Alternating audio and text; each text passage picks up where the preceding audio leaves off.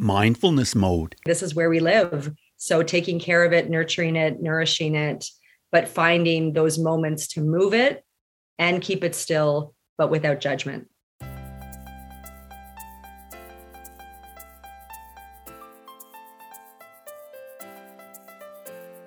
Reach new heights of calm, focus, and happiness, Mindful Tribe. I'm here with a guest that I think you're going to be fascinated with. She's trained in movement, meditation, and mindfulness, and she's a certified yoga teacher. She's a trauma informed movement educator and a meditation and social emotional instructor. I'm here with Michelle Hillier. Michelle, are you in mindfulness mode today? I'm feeling it. Yes, you caught me on a mindful walk on the water this morning when we connected. And I do start my day every day with with meditation. So I feel like I try to live the most sort of mindful day as I can throughout as I walk through my day. So I'm in a mindful mode right now, 100%. That's fantastic. Yeah. And what does mindfulness mean to you, Michelle? Well, you know, I was exposed to mindfulness and meditation probably um, 15 years ago. I don't think I was quite ready for it. I think we have to be at a point in our lives where we can embrace it, you know, based on our own journeys. But truly, what I was, what I've come to see mindfulness for me is being in that, being truly in the present moment, but without judging what's going on. And we can get so you know we can escape our present moments so quickly with our own thoughts that become feelings that become actions that aren't in our best alignment. So mindfulness to me means means being in that present moment whatever you're doing. So if it means meditation great. If it means walking dancing eating playing with your children it's that i'm here. This is my, I'm, I'm actually making a conscious effort to bring myself into the present moment which is hard Sometimes it is, isn't it? Yeah. Yes. Well, you have done so much work with movement, and I know you use your personal story and movement to help others in the world. So, how does movement take a role in all of this? Oh, yeah. So, movement has been, I guess, before I could walk, I could I was dancing, as my mother says, uh, and that led to a journey of of dance and movement and fitness my entire life, probably over you know over 35 years now. So I, I started out as a performer on stage, so I got that taste of what it was like to have the accolades of an audience and get that rush. However, my I, my calling was to uh, educate movement, not to perform. So I left the stage after I worked on cruise ships and did the whole thing. Had that, yeah, it was a really great, great run. But I really found that children and education was where, and in schools was where I could really start making a difference. So I wasn't, I was a high school teacher at one point in my career and um, left this the system. Took fly, flew from the nest of teaching, which everyone thought at the time I was a little bit, a little bit nuts leaving the the security. But I, I'm an entrepreneur at heart I have a, that spirit in me. So I started developing mindful movement programs for schools. And that's really where I saw the the reach and the spread that I could have by training teachers in what my what my idea was dance what dance and movement should should look or can look like as opposed to the follow the leader set choreography it was more about really getting children into their bodies moving the way they want to move to music that inspires them and there was no right, or wrong way to move their body which is truly mindful movement when we're in our present self right children are made to move they're made they to, move. to, move. yeah i have yeah. i mean especially and unfortunately it gets sort of conditioned out of them they f- move so freely without abandon as children and then you know peer groups and looking the right or wrong way to do something starts to happen. And so uh, my I, I spent a lot of time working with children and teachers and now i work with pretty much every every human. If you have a body you can move. So yeah, um, right. i've left the education um, sphere as my main home and now i use movement to get people into their bodies. We do so much talk therapy and sharing circles and we use our words so much to heal. But i really feel like the getting into our bodies which obviously carry us around carry our, our talking heads around um, this is often neglected. And if we can if i can share with people strategies to move their body in a mindful way that feels good and is fun and engaging that's what i'm that's really what i'm feel like i'm meant to do that's really exciting. Well, how about uh, you do a little example for us? Oh, Let's say I'm a person who, you know, I want to I want to get a taste of this. I Yeah. want to feel the movement. What are you going to do with me? What are you going to tell me to do? I would put music on. I don't know if we can do that right now, but Sure, I, I would put sure. some music on. Something. Yeah. It depends what mood we're in. So if we want to do something more yoga inspired or stretching, I would have. I would ask you to. Let's just start with like how your head wants to move. So Bruce, drop your chin down to your chest, and take a deep breath into the back of your neck. So even drop your chin further. And breathing back back into the back of the neck. Start taking small circles with your chin from shoulder to shoulder again not judging the way you're moving and i would just ask people to like do what feels right for them and so it, from there we might start to move our shoulders in a certain way involve our mm-hmm. wrists and really it's that um like how does your body want to move And- start to get loose start to get up. loose and we have you know what Yeah. happens we have this little voice in our head that stops us and says what are you doing you, It does. you don't yeah, it says like, stay like, tight, stay like, tight. Stay tight. And I don't know what I'm supposed to be doing. What is this supposed to look like? I'm going to get this wrong. I look stupid. Like we have those internal voices. So I Mhm. constantly message people on, and that's the trauma informed piece as well, is that they're like inviting them to make the movements their own, not having to follow me. So it's about a lot of invitational messaging and positive en- enforcements. And then music also adds a nice little element to it as well. Of course. Yeah, so we can go from slow movements like that to say a, a strong drumming song where we're shaking or twisting Mm-hmm. or swinging, like movements that feel good. Fun. You know, like Yeah. functional movements. That's what I that's what I've really um, done my work in lately.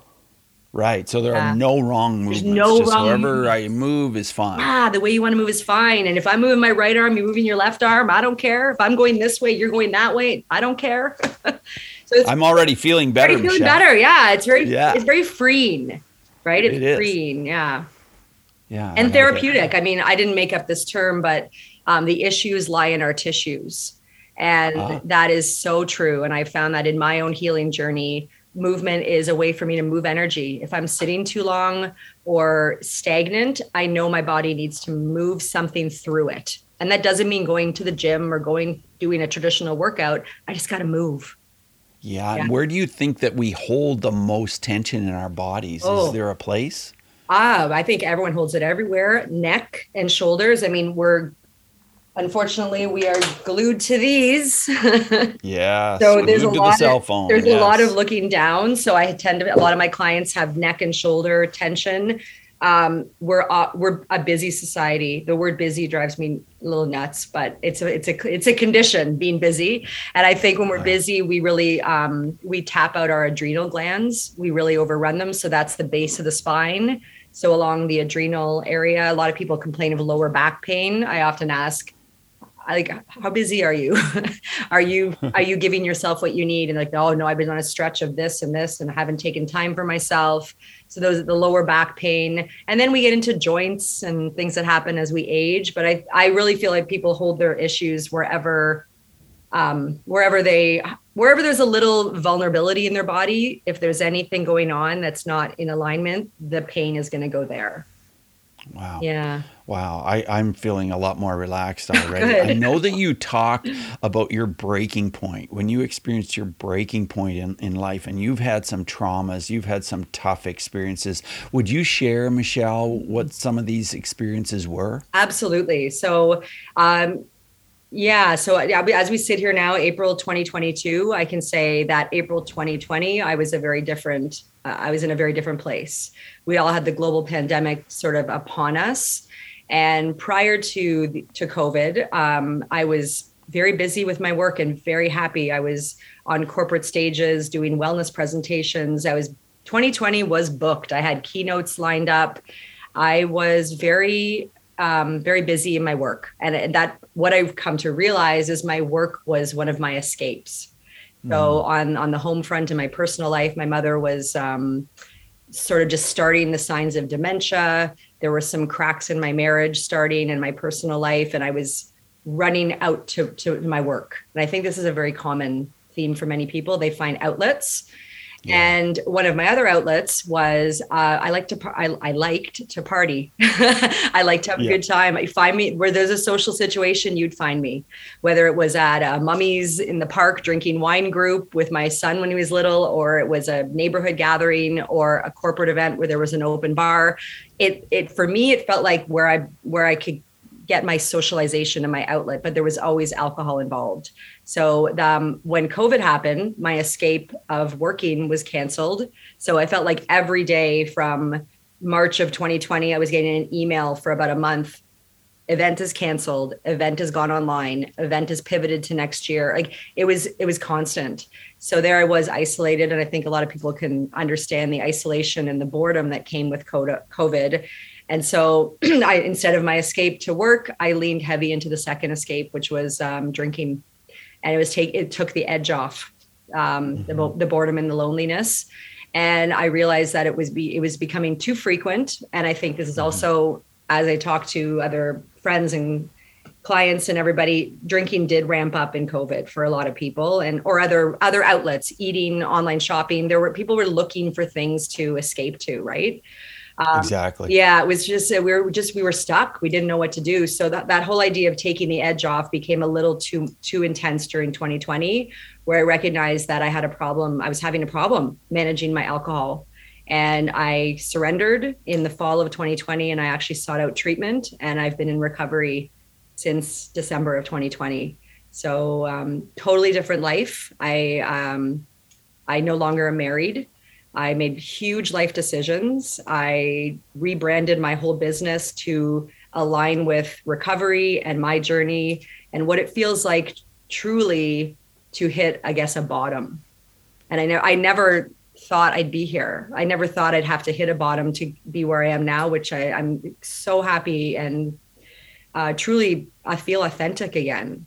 That's what was missing. That's what I I feel is the message with my story is that over the 20 years of escaping to work to drinking to partying to socializing to chaos i was just steering mm-hmm. myself away from my authentic self.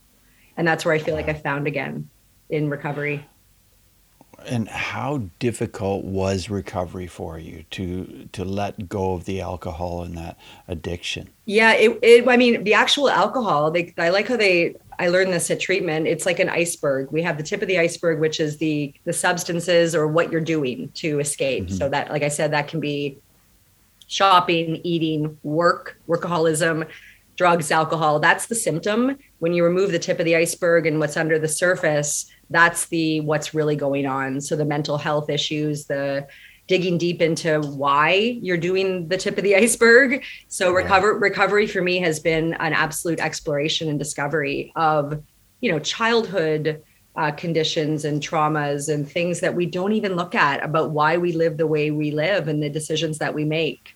The actual alcohol is easy. Like that's gone, that's gone, that's gone. It's the underlying um the conditions that why you were doing that. So it's, it's like tons of awareness it's work every day um, and i i couldn't be eh, working on yourself i couldn't think of a better thing to do really. And it's it's tough it is it is tough. Some days are tough some days are easy. But the actual recovery process is has been a, a beautiful journey. Yeah. And so now that you're looking forward more what sorts of things are on the horizon for you? Yeah, great. I feel like I have goal. I feel like I have goals again. I think I was stifled in even thinking about the future when I was wrapped up in like the chaos of life mm-hmm. and the busyness and um, work and family, and it just was distracting me from actual thinking ahead. Or maybe I was afraid to look ahead to to set goals. That it felt like a it felt like I can't see myself there, so why think ahead? So the future looks bright. Uh, I, I, I have a new, I sort of took an iteration of all my, an evolution of my career for the last 25 years and created something called Breath and Fire. And that really is a culmination of all the teaching, the speaking, the mindfulness work, the dance, the coaching. I'm now a recover, certified recovery coach. So I want to help people that are also sober curious or want to embark on a recovery journey so I, I'm in a helping role. I'm in a service role in the, in my life now, and that feels completely right. Yeah. So breath and fire. Yeah. What does the fire represent? Yeah, so breath and fire came to me. It totally just felt like it was birthed out of me during recovery. I it, I came, it came from journaling. And that's something I do every day as well, a mindful practice of journaling and writing. So I started writing these ideas around breath was like the calm, so finding the calm, but then the fire is finding the what ignites me. What's what what moments in the day do I need the calm, whether that be I need to meditate, uh, I need to go for a walk along nature. I need to be alone. I need to rest. That's the calm, the breath. And then the fire is like, okay, I need to be around people. I need to socialize. I need to shake my body out. I need to go do an activity and I found that I was on fire for like 25 years. I don't think I was finding my breath.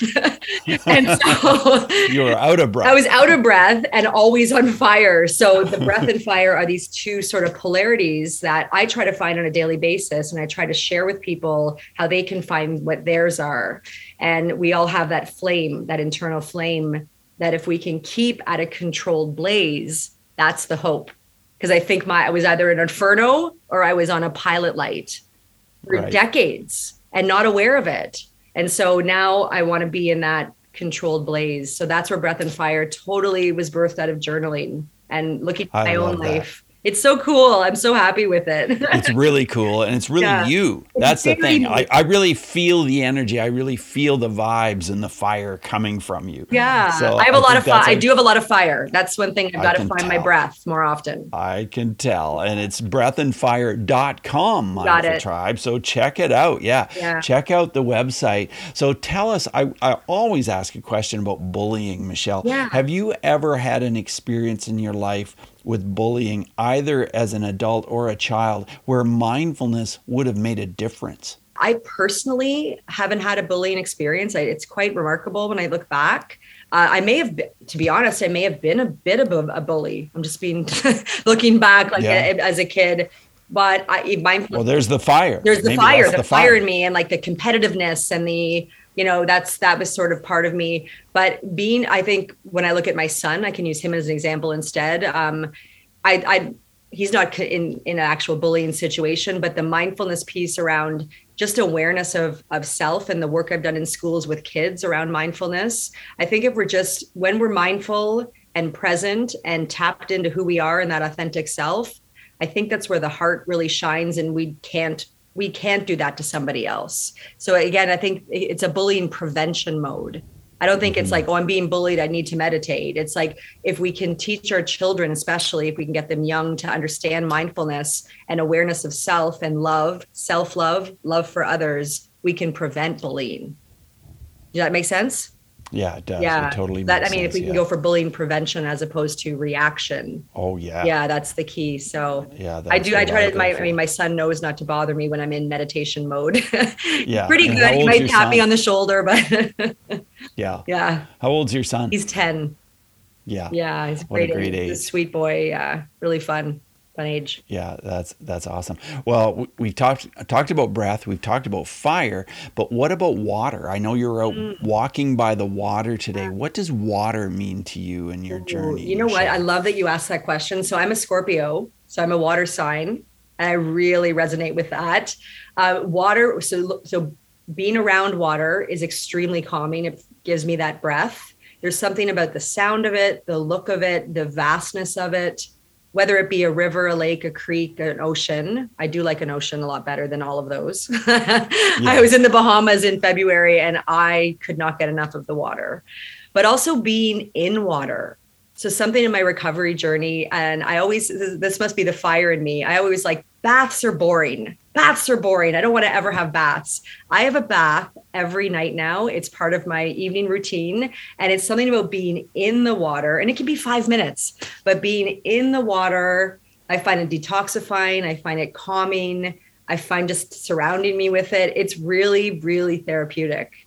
So water plays a big role in my and drinking water. I'm a I'm I mean I'm not drinking alcohol anymore, so why not drink water? well, water is the best thing to drink. Water is so water. I'm so happy you asked. No one's ever asked me that, and water plays a huge role in my life right now, and will forever. Yeah. Well, that's fantastic. Yeah. Yeah, that's fantastic. You've really done a, a complete U-turn. You've really made a huge change in your life huge. from the sounds of it. huge. Yeah. It's affected relationships and yeah, it's affected everything. It's been my like life changing. So if you were to write a book right now, what would that book be about? What would be the the overlying message to the reader? Oh, that's a great question. I think it would be called Breath and Fire, first of all. I have had little dreams about a book. Uh, it would be about finding home, like finding your authentic self and, and looking at the cues that take us away from home because we all know what that home is and what it feels like. And when I ask uh, in presentations and workshops, I'll the often the first question I'll ask is, when was the last time you felt like your true authentic self? And that, you know, there's a long pause. And it's i say you can go back to maybe you were eight riding your scooters around with your with your friends. Maybe you were 18 as a camp counselor. Maybe you were 28 giving birth to your first child or whatever you became a parent. When did you feel like yourself and then what happened so if we can identify because i lost myself for about 25 years to relationships jobs decisions that I felt like they were the right things to do, but my gut intuition was always kind of whispering to me, wait a minute. And I didn't listen. So it's about the idea of coming back to home. And we can do that. I'm 47. I can find my home. Doesn't matter how old you are. You can be 75. Find your home. There's never too late to do that. But if we, it, will be about um, finding your home, finding that, finding that flame, that inner flame we all have, and and trying to nurture it. And do we have to go back to find what was the incident where we initially lost that that fire? Do we need to get back there? I think it would help. Uh, that's oftentimes one of the activities I do in my homecoming program, which is the like three week immersive group program, is identifying what do you like what did you love to do as a kid or as a young adult, and why have you lost it? And even trying going back to those activities or um, hobbies that you like to do or people you surrounded yourself with. I think we, yeah, having a memory back to when we did those those th- those things really could help as well. But just even yeah, like identifying what it it's the feeling. What did home feel like? Well, I was social. I was, or I was, you know, whatever it was. I was social. I was happy. I I did things I loved. I took time for myself, and a lot of people can lose that in their, especially this age group. You know, the 40s, 50s, we have aging parents, we have children, we have mortgages, we have jobs. Mm-hmm. But there's never it's never too late. Yeah, and and I think one of the first things we lose is the movement. Oh, don't you think so? Yes, a hundred percent. And COVID, yeah. Post pandemic, I'm seeing a lot of people that have really um, not taken care of their physical bodies and not moved enough, sat, sat too much, and all like depression, that yeah. kicked in. So, but but I think we need to honor this body that we're in and also be okay with it not being perfect. It's going to be the way it is. It's going to be. That's a good point. It's going to be the way it is, and embracing that, and that's a really hard message to hear for many people. Yeah. Michelle, what does your meditation look like? Yeah, so um, it, it, changes every day. It, it, it's evolved as well. So I have a meditation practice daily. It's it's it's grown through my recovery where I started out shorter periods of time, you know, five ten minutes. Now I, I, 20 minutes is sort of feels like the magic number, but I could probably stay longer if I had time. And it's gone from guided to just a tone. So I find like either an ohm sound or a hertz or some sort of vibrational sound where mm-hmm. I am quiet I, I like to sit cross-legged. It's just for me. I know you can lie down, you can whatever's comfortable, but I like to have a strong spine and a soft front and really sit in it. And it's all about observing my thoughts. So I used to think that meditation had to be about me clearing my mind, and now I'm very different. I I let the thoughts come in almost like um either clouds passing by or a movie screen. They can just they mm-hmm. pass by me and I just observe them well, there that is. Well, that one's coming back again. Oh, this one keeps coming every day. so I let them just kind of go and don't judge them. And so I, did, I just sit awesome. there in my thoughts and it, and it sounds, I, that's the first thing clients say to me friends like, oh, I can't quiet my mind. I can't sit still. I have ADD or I'm this and that. You just have to give it a try and start small, like five minutes. That's it. Three minutes. Give it three minutes and don't judge it. It's the judgment that we have.